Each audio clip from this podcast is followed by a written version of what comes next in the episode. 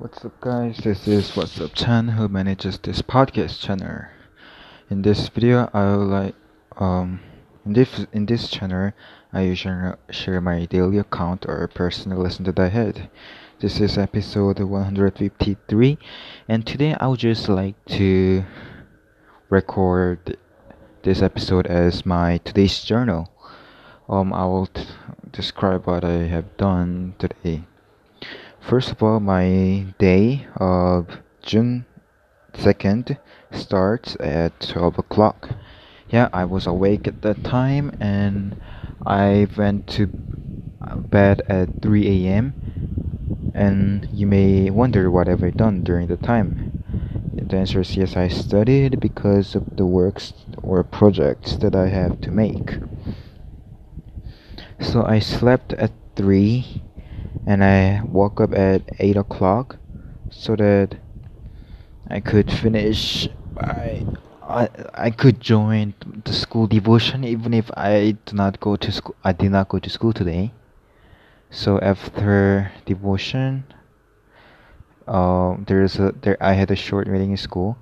And from the time to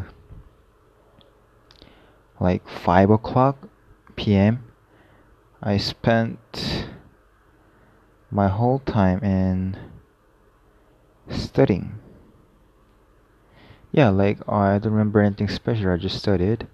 But thing was, I was so tired that I had problem in keeping focus. But I kept, I kept up, I kept up, and I had uh, lots of progress in my studying.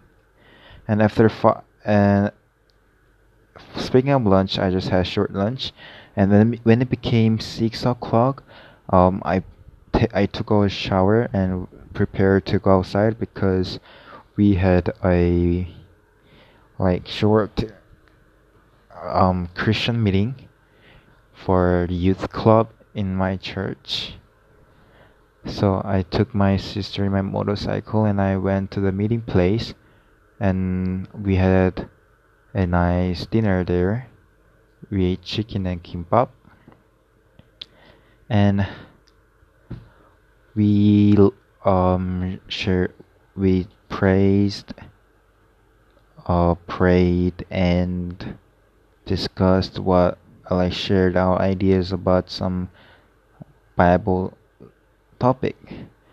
And it was also a good chance for me to see other youth club members that I have not seen since COVID 19 uh, suspension. And as I went back home, um, I or I began studying again, and I just until now finished some school school projects that I need to submit, and now I'm on this timing right now. So this is quite simple and most of the time was taken for my self studying, my studying alone. So it may not be interesting, but it was really a challenging day. So, listeners, thank you for listening. Bye.